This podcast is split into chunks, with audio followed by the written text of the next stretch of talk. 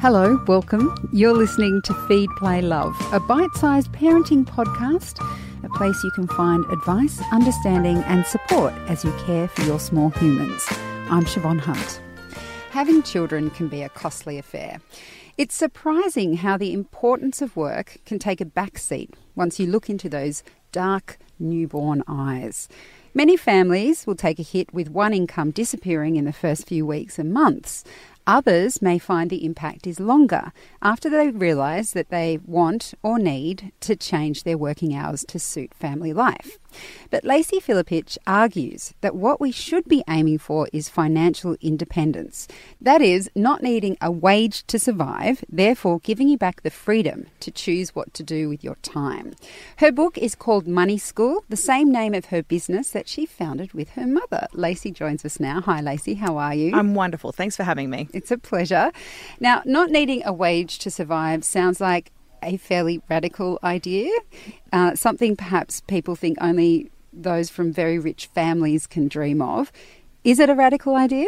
I do think it is quite radical because it's not commonly talked about. I think most of us expect to spend 40, 50 years working, trying to buy our own home, put a little bit aside, have some superannuation, maybe retire on a pension. That's the normal way of life. And I think we've grown to expect that end of life retirement idea.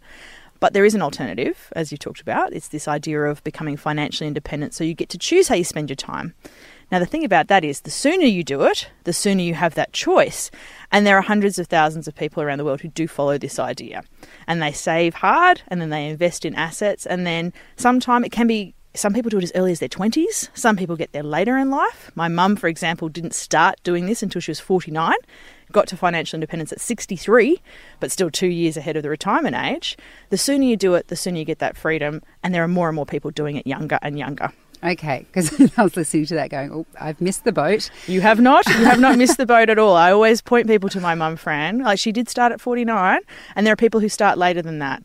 And even if you do start later, getting your money stuff into a better shape is going to be less stress for you. It's going to mean a more comfortable retirement. So even if you don't get to full financial independence, whatever that looks like for you, there's no harm in trying. Okay, so I imagine that most people with young children probably feel that they're kind of under a financial rock in that sense. So I know, particularly when my kids were small and we didn't have a regular income, we didn't know what was happening with our money, the thought of being able to make any choices with our finances seemed impossible because we were just surviving.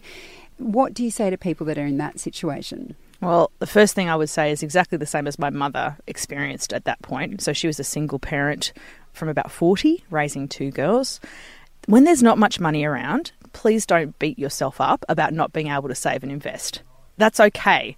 It's, it's not a case of you must do it at all costs. There will be times when it's too hard. There will be times when you don't have spare cash and when money, managing your money is like a survival skill, and that is okay. The thing is to think about when you do get to a point where you have a bit more freedom. So the kids might be earning some pocket money, or maybe they're starting to get part time jobs or moving out of home could take you a decade, you know, might be a while. But yes. when that comes around, that's the time to start thinking about it. That's certainly what happened for my mum. When she was 49, I was 17, my sister was 15. We were starting to get part time jobs and pay for ourselves a bit. So she finally had some spare money, also getting a pay increase. But if you're finding money's tight, don't beat yourself up over it. But this is why it's important to think about it before you get to that point. So before you get to the point of, hey, we're going to have kids and we know we're going to change our income, or hey, I'm going to go start a business and take a lot of risk before that, you want to have yourself set up a bit financially if you can. And the earlier you do it, the easier it's going to be for you when those big life changes come around. Which, if we can look at your example for a moment, mm-hmm. um, you did start quite young, yeah. which meant that you were financially independent by the time you had your first child. Mm-hmm.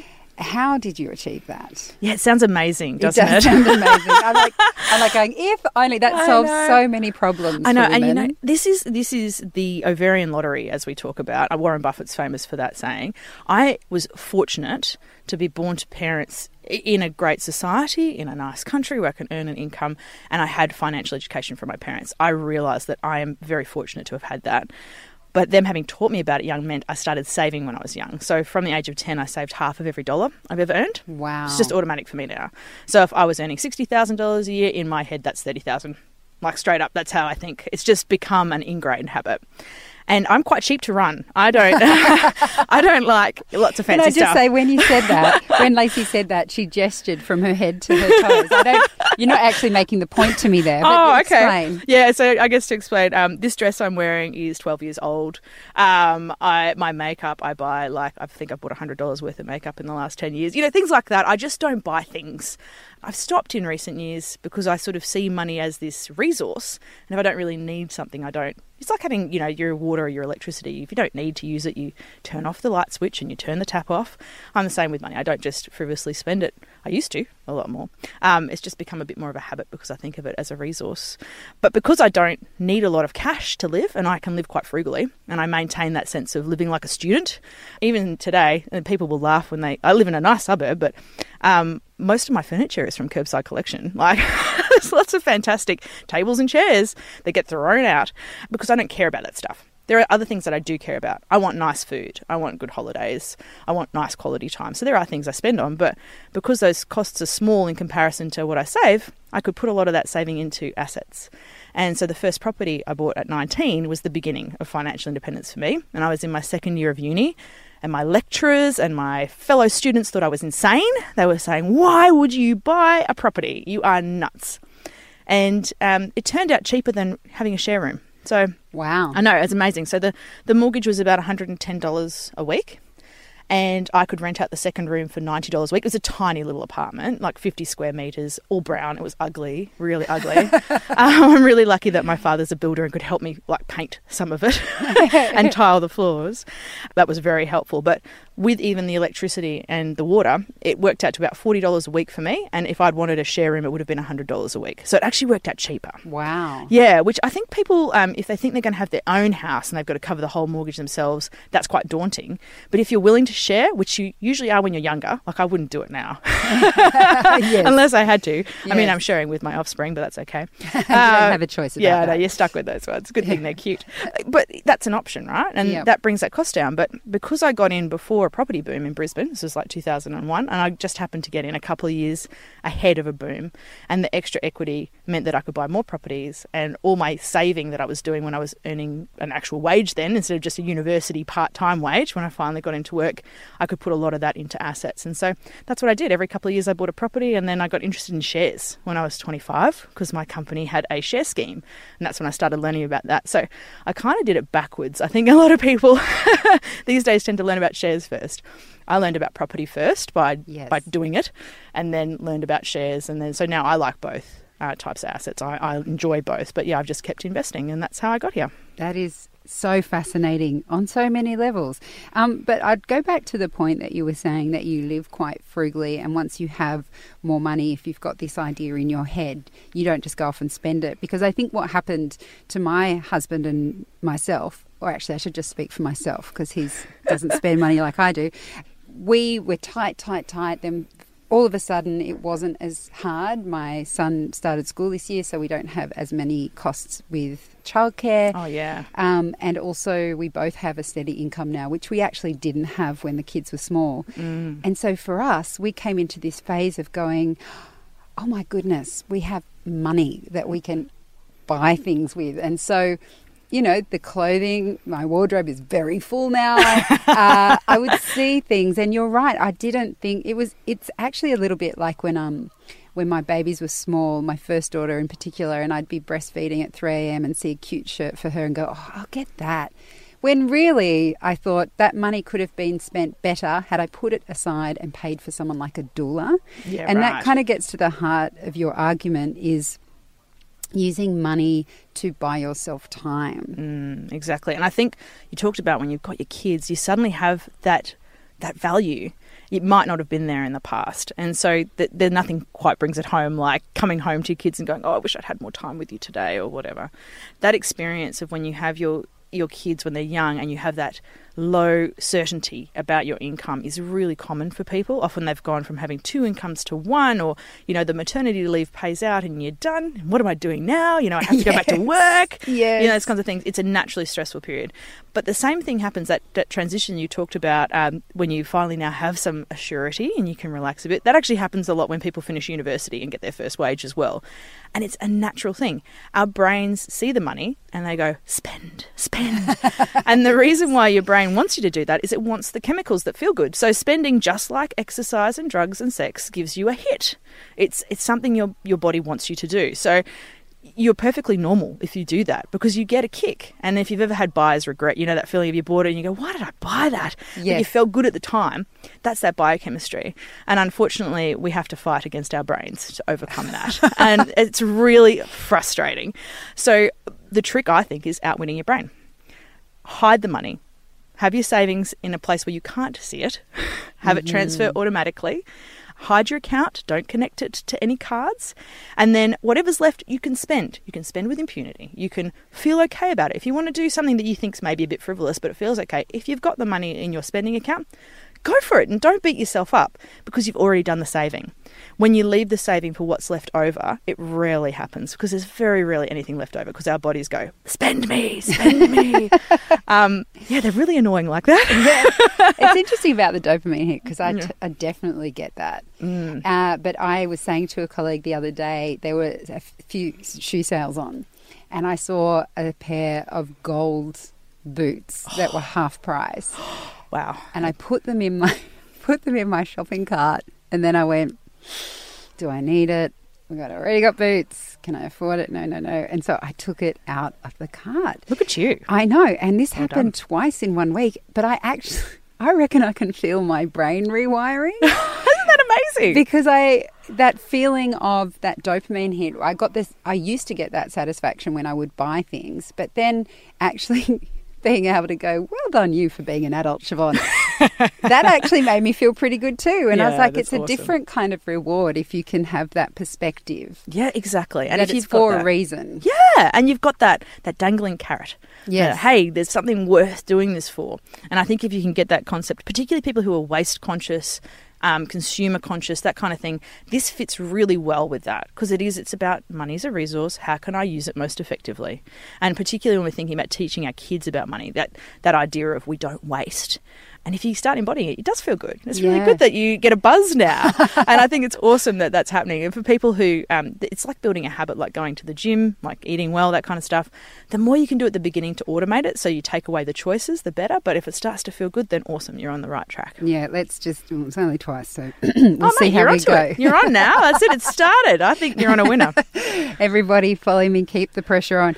Um, one of the things you argue is that it, you feel that this allowed you and your husband to co-parent well. Can you tell us how that worked? Yeah, so first of all, I'll just let you know that having the uh, ability for my husband to take time off work and for me to take time off work and alternate that didn't mean there was no stress in our lives. He and I nearly got divorced in 2017. I say that a little bit jokingly, but we were about ready to like, it should have been a dream. It should have been amazing. He was off work for a year. I was working flexibly. We had two young kids. It should have been so much fun, but it created huge amounts of stress because there was, well, what are you doing? And you haven't brushed their teeth the way I think it should be done. You know, silly things like that. So I'm not going to say that it's going to fix everything, but what it does is give you choice. So, for example, my husband's been able to take, he took a year off in 2017. He's nine months into another mini retirement, we call them at the moment, because our kids are little.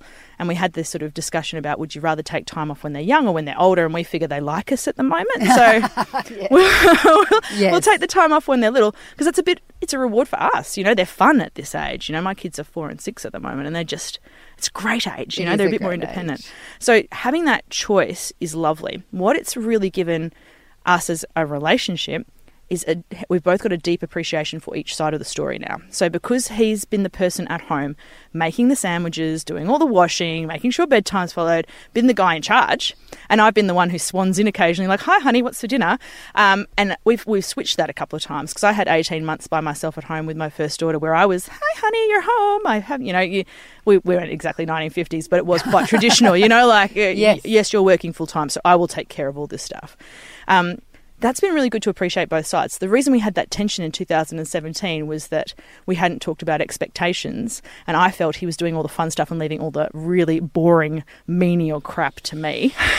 yes, that would cause tension. Yeah, so um, he went back to work in 2018. And then this time, when he wanted to resign in May last year, we could have the discussion about what's a much more equal share. And I notice now, I feel like maybe I'm adulting a bit better, that we're negotiating a lot better. It's a lot lower stress. And having that flexibility and that choice has meant we have much more appreciation for what goes into it. And we also have I feel like we've got strong relationships with our kids. It doesn't feel like they always run to me. In fact, at the moment, they run to dad first, which I kind of have my moment of, but um, it's okay. you wouldn't be a mum if you didn't. Yeah, I know. We're going to feel guilty for everything, so you may as well. But um, it's it's one of those one of those things. It's nice to see that he feels like he hasn't missed out. So a lot of his friends go, how did you manage this? Like they, they, they think he is living in heaven. And he goes, by the way, it's like having two full time jobs because he's tired, you know, because that's what kids are. Yes. It's tiring. He's got so much more appreciation now for when he would come home and I would be like, the house is a mess, but I don't care. I'm alive. The yeah. child is alive.